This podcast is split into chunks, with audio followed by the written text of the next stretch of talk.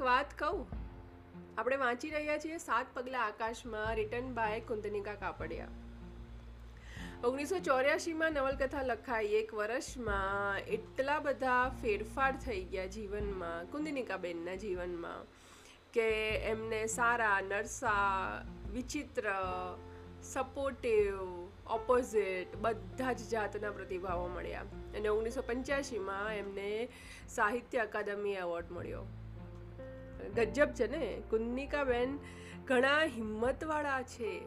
અત્યારે તમે કોઈ પણ માણસના ઈગોને પિંચ કરતું કાંઈ પણ લખો એટલે કેટલો તહેલકો મચી જાય છે ને? વાયરલ થઈ જાય છે વસ્તુ હેટર્સ વધી જાય છે. ત્યારે કુંદિકાબેનને શું થયું હશે? એ તો જોવા જેવી વાત છે ને? આપણે વાંચી રહ્યા છીએ સાત પગલા આકાશમાં ત્રીજો ચેપ્ટર એટલે કે ત્રીજો ભાગ. વસુધાના જીવન પર આધારિત છે. બીજા ભાગમાં આપણે જોયું હતું કે વસુધા કેમ ફૂલઘરમાં આવી હતી. એવો તો ત્યાં કેવો પોઈન્ટ હતો કે એને, એના વ્યોમેશને એના બે છોકરાઓને છોડી અને ત્યાં ઈશાની સાથે રહેવા આવવું પડ્યું હતું. એ પોઈન્ટ આપણે જોયો, મરણ પ્રસંગ. એના ફૈબાનો મરણ પ્રસંગ હતો એ. ત્રીજું ચેપ્ટર વાંચીએ આપણે. જે દિવસો, મહિનાઓ, વર્ષો જીવાઈ ગયા હતા, તેનો મોટો વીંટો વાળી રાખ્યો હતો. આજે એકલા બેસી એકવાર એ જોઈ લેવાનું મન થયું. એ દીર્ઘપટ પર ભરચક આલેખનો હતા. પણ એમાં આનંદ ઉત્સવના લાલ લીલા ફૂલ ભાગ્યે જ દેખાયા. ક્યાંક ઘાસની હરિયાળી પત્તી, બાકી બધું જ કામની ભૂખરી રેખાઓથી ખીચોખીચ ભરેલું હતું. પરણીને આવી તે દિવસથી બસ કામ અને કામની કંદરાઓમાં ઊંડી અંધારી કોતરોમાં ચાલ્યા કરતું હતું. નાનપણની જેમ અગાસીમાં જે ખુલ્લા આકાશ હેઠળ બેસી તાજા થઈ જવાનું જો મળ્યું હોત. ઘરને અગાસી તો હતી. વ્યોમેશ વ્યવસ્થિત અને દીર્ઘ દ્રષ્ટિવાળો માણસ હતો. ઘર બંધાતું હતું ત્યારે જ બે ફ્લેટ સાથે લઈ લીધા હતા.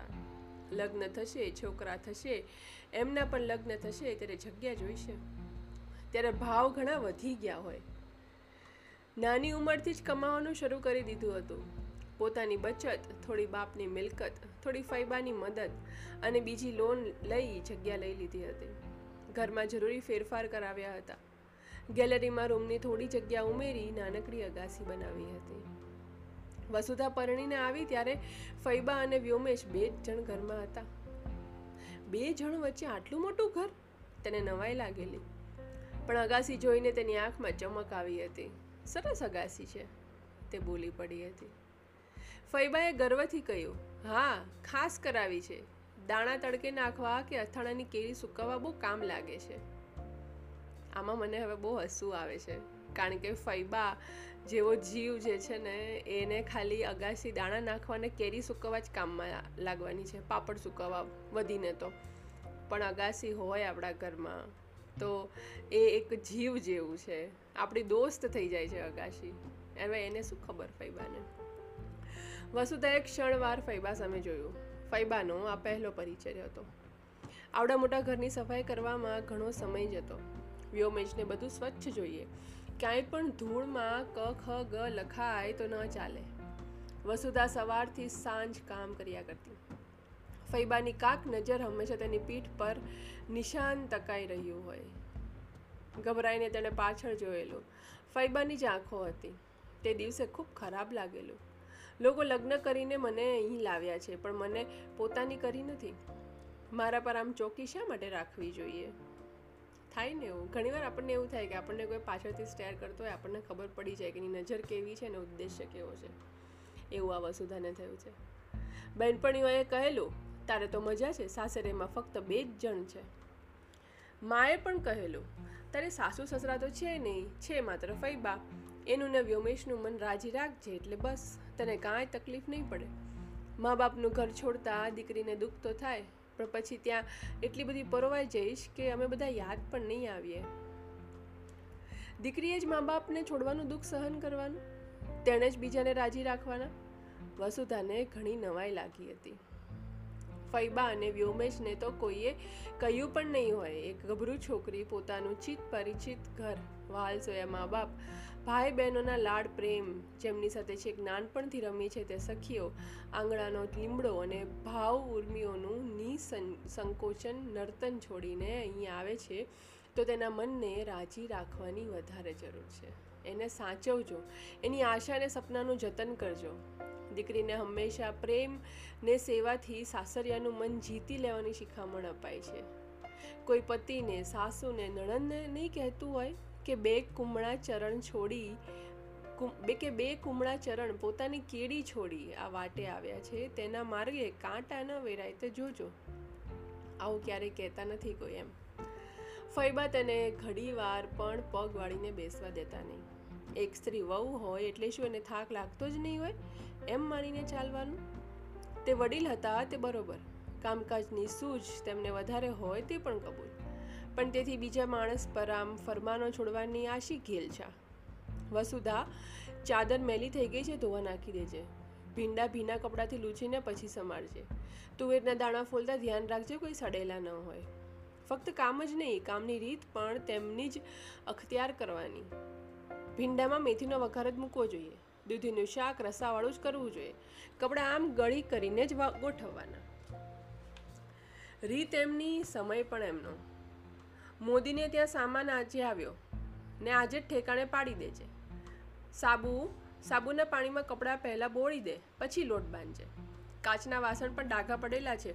બપોરે ગરમ પાણીને સાબુથી સાફ કરી નાખજે. અરે બાપરે, કેટલા બધા કામ છે. આવું કામ અત્યારે મને એક કલાક પણ કહે ને તો હું તાંડવ કરી દઉં એ માણસ ઉપર. અને આ વસુધા વર્ષોથી કદાચ સહન કરતી હશે એવું આપણને અત્યારેથી લાગી રહ્યું છે. કામ કરવું નથી ગમતું એમ નહીં. ગાતા ગાતા પણ કામ કરવાની મજા એણે માણી છે. પણ હંમેશા સૂચનો હેઠળ, આજ્ઞા ઉઠાવતા હોય તે રીતે કામ કરવું નથી ગમતું. ધર્મ પણ એમનો. તારા ઘરે ભલે તું શ્રીનાથજીની પૂજા કરતી હોય, તો તારે દેરાસર જવાનું. કેટલાક કામ કરવાનું સ્વભાવમાં નથી. જેમ કે હિસાબ રાખવો. વસુધાને એના આના પાઈ લખવાનું ગમતું નહીં. પિયરમાં માને કે, માને કહી દેતી કે, માં, આમ આમ પૈસા ખર્ચ્યા છે. પછી માને હિસાબ લખવો હોય તો લખે. તે પોતે લખતી નહીં. માએ કદી કહ્યું નહોતું કે હિસાબ લખવો પડશે. પણ ફૈબાએ કહ્યું, વસુધા, રોજે રોજ જે પૈસા ખર્ચાય તેનો હિસાબ લખજો, હં." વસુધાથી બોલી દેવાયું. મારે હિસાબ લખવાનું નથી ગમતું ફૈબા તેના અવાજમાં વિરોધ નહોતો, માત્ર હકીકત કથન હતો. તોય ફૈબાનો અવાજ ઊંચો થઈ ગયો. નથી ગમતું એટલે?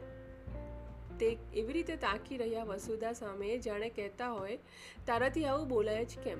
તને શું કરવું ગમે છે ને શું નહીં? તેનો કોઈ સવાલ જ નથી. અમે તને કહીએ એ તારે કામ કરવાનું છે. વસુધા ફૈબાનો ચહેરો જોઈને સેટ ડરી ગઈ. બીજા દિવસથી હિસાબ લખવાનું શરૂ કર્યો.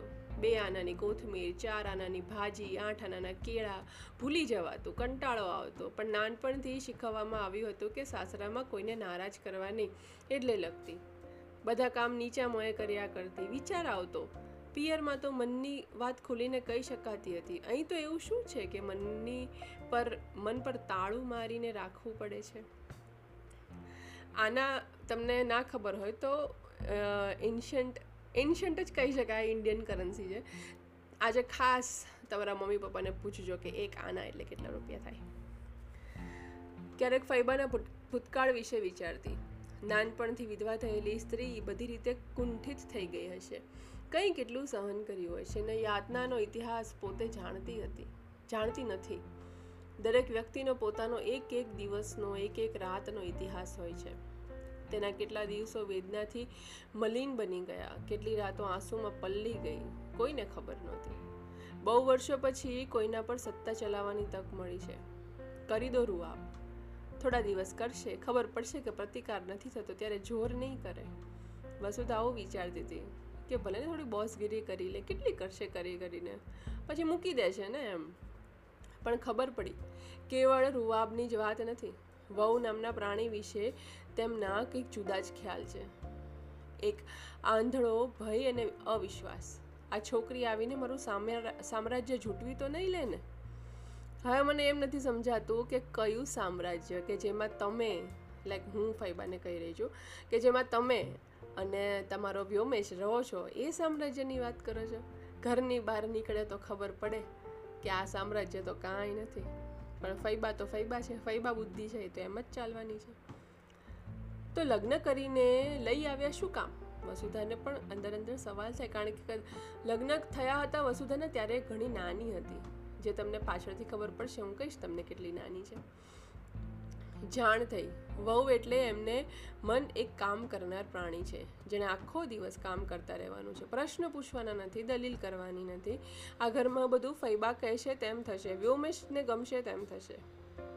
વસુધા આ કરને તે કર. ફરસાણ વ્યોમેશને ખાસ નથી ભાવતું, પણ મીઠાઈ બહુ ભાવે છે. બહારની નહીં, ઘરે બનાવેલી.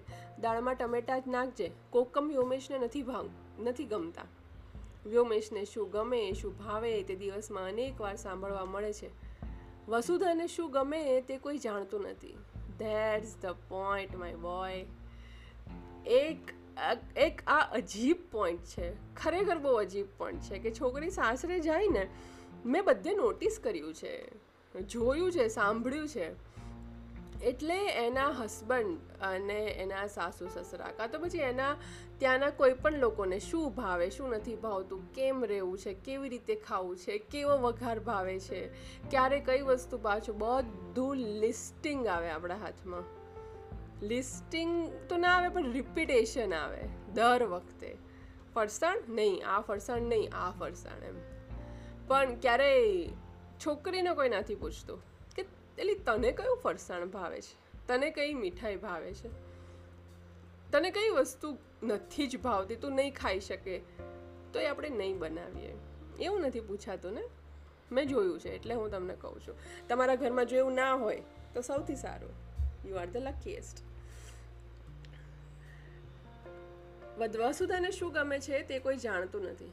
કોઈએ પૂછ્યું નથી, કારણ કે તેને શું ગમે છે, શું નહીં, તેની કોઈ કિંમત નથી. વસુધાને સાંજ ગમે છે.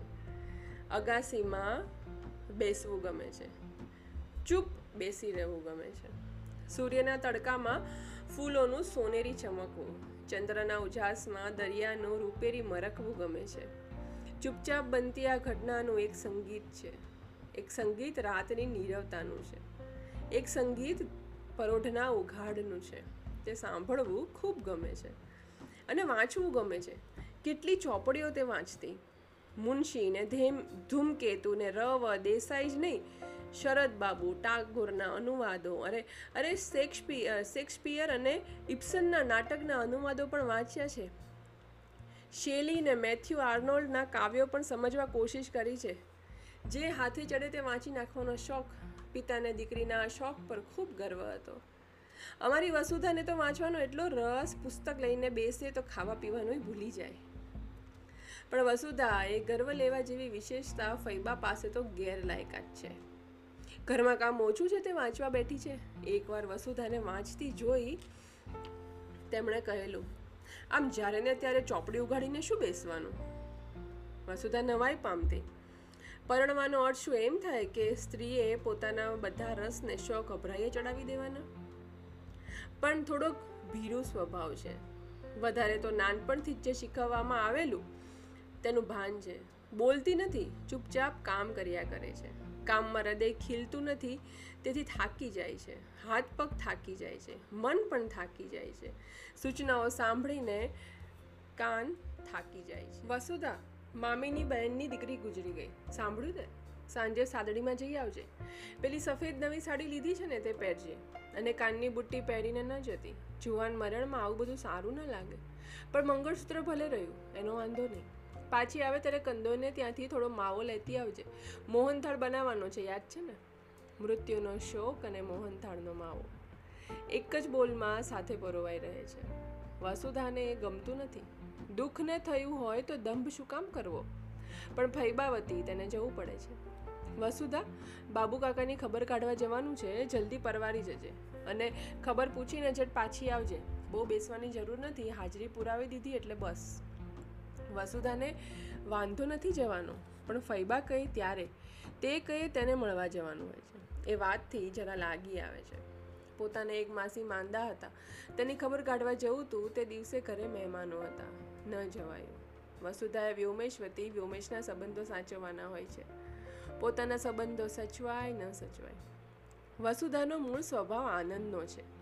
અહીં એક તીક્ષ્ણ કાતર તેના સહજ આનંદના તાણાવાણાને ખચ ખચ કરતી કાપ્યા કરે છે. તેને કહેવાનું મન થાય છે, તમને ખબર છે ફૈબા હું કાંઈ બોલતી નથી. ચૂપચાપ તમે કહો તેમ કર્યા કરું છું, તેથી તમને લાગે છે કે હું આજ્ઞાંકિત છું. તમે તમારા કરતાં ગરીબ ઘરની છોકરી પસંદ કરી છે, જેથી તે કામ કર્યા કરે અને દાબમાં રહે. પણ હું આજ્ઞાંકિત નથી, હું માત્ર ભીરું છું, બોલતા ડરું છું. તમે જાણતા નથી કે મારે બધું જ તમારી ઈચ્છા પ્રમાણે જ કરવું જોઈએ તેવી માન્યતાથી મને બહુ ત્રાસ થાય છે. ફૈબા, સાસુએ હંમેશા દાબ અને રૂવા દાખવવા જ જોઈએ એવું તમને કોણે કહ્યું? તમે મારા માટે પ્રેમ ને આત્મીયતા શા માટે અનુભવી શકતા નથી? હું પણ તમારા જેવી એક માણસ જ છું.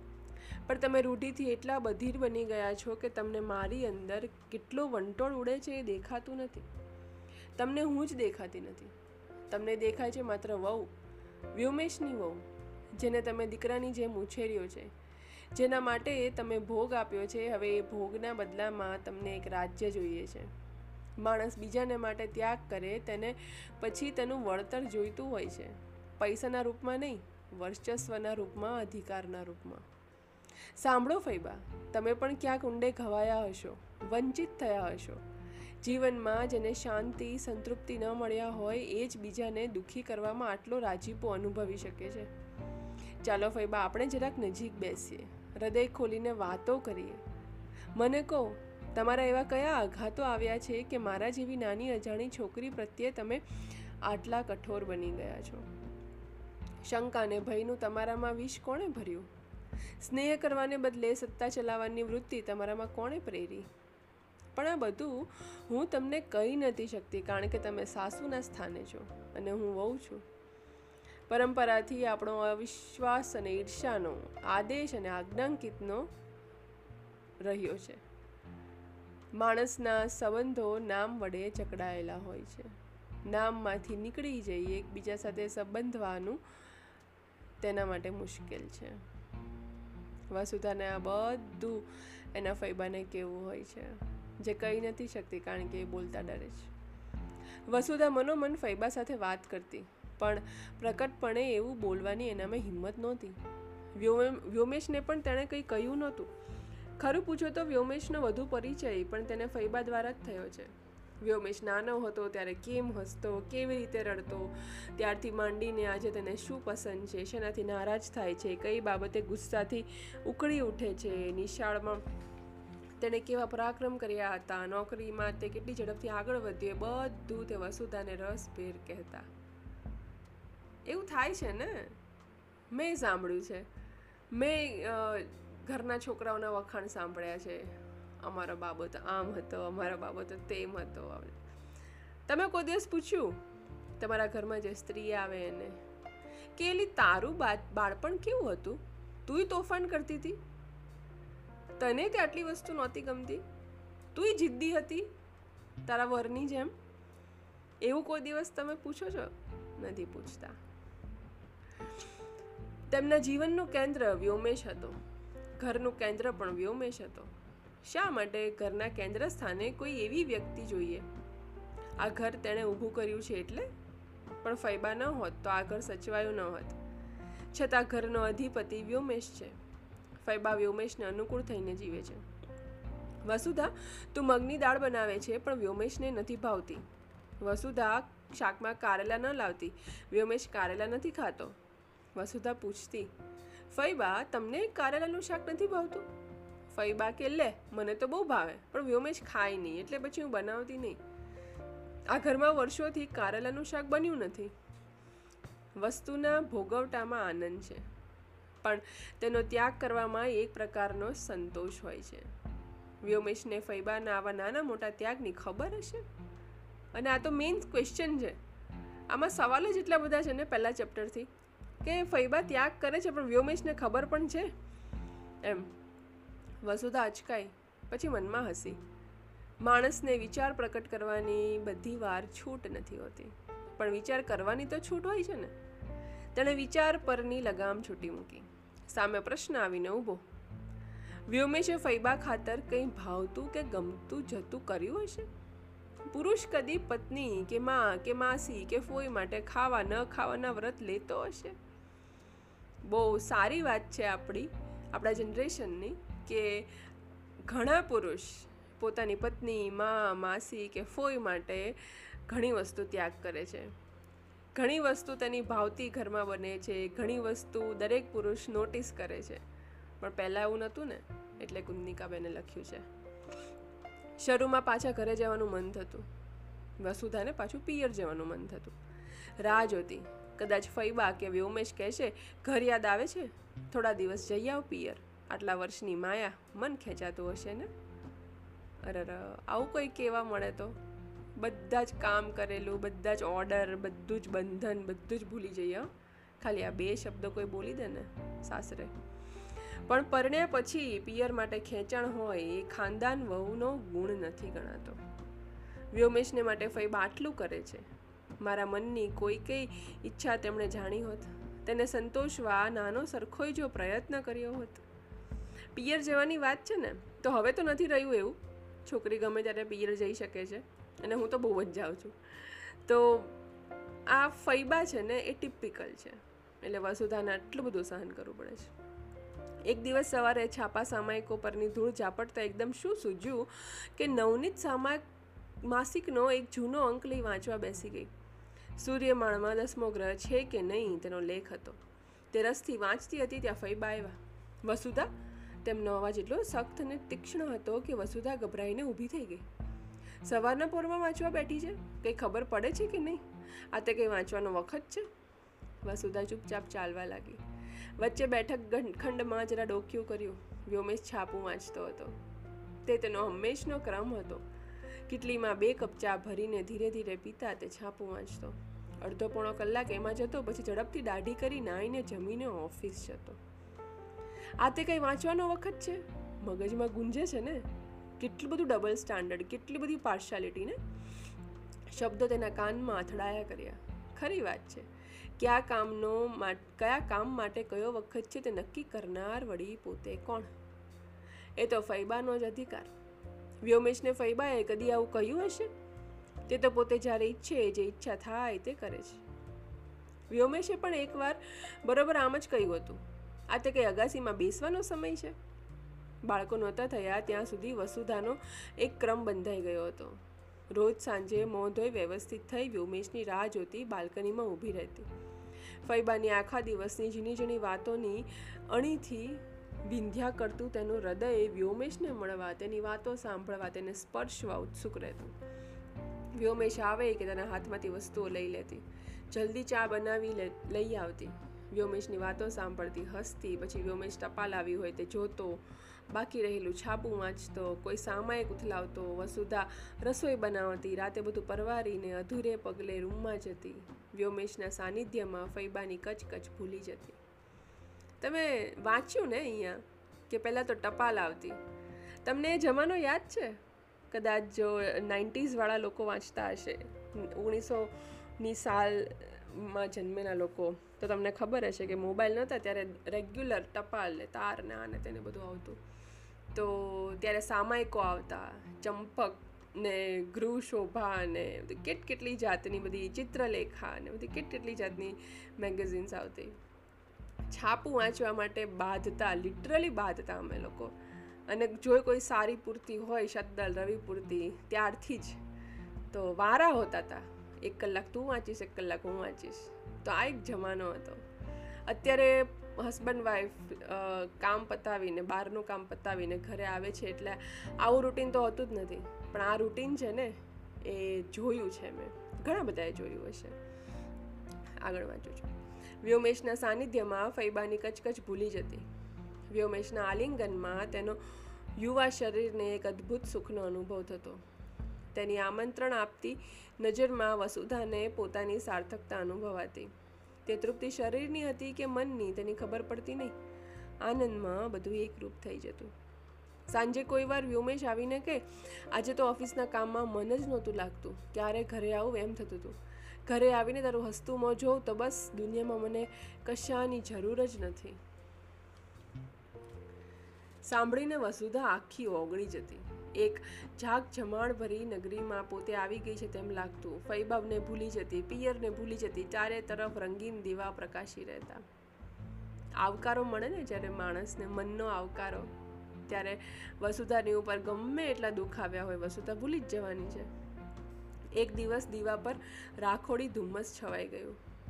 અષાઢનો મહિનો હતો, ફૈબા બહાર ગયા હતા. આખું આકાશ શ્યામ સજલ વાદળથી ઘેરાયેલું હતું, હવામાં ભીનાશ હતી. માટીની સુગંધ હતી. વસુધા અગાશીમાં જઈને અગાશીમાં ગઈ અને ત્યાં જ બેસી પડી. પશ્ચિમમાં થોડા વાદળા સર્યા અને મેઘના કાળા પડદા પાછળથી ચંદ્રની બીજ લેખા ચમકી ઉઠી. બીજના વળાંક વચ્ચે શુક્રનો તારો એવી રીતે આવી રહેલો હતો જાણે ચંદ્રના પારણામાં સૂતો હોય. વસુધાને અગાસીમાં બેસીને પોતે કેવી તાજગી મેળવતી તે યાદ આવ્યું. અચાનક કોઈનો હાથ ખભે મુકાયો, તે ચોંકી ગઈ. પાછળ જોયું તો વ્યોમેશ. આ તો કે અગાસીમાં બેસવાનો સમય છે. તેના અવાજમાં સ્નેહ હતો કે નારાજી? હું તો ક્યારનોય આવી ગયો છું? તું અહીં શું કરે છે? તને ખબર નથી કે હું બહારથી આવું? ત્યારે મને તને બારણામાં ઊભેલી જોવી હોય છે? પણ આજે અત્યારે મને અહીં બેસવાનું મન છે. એવું કંઈક કહેવા વસુધાના હોઠ ફફડ્યા.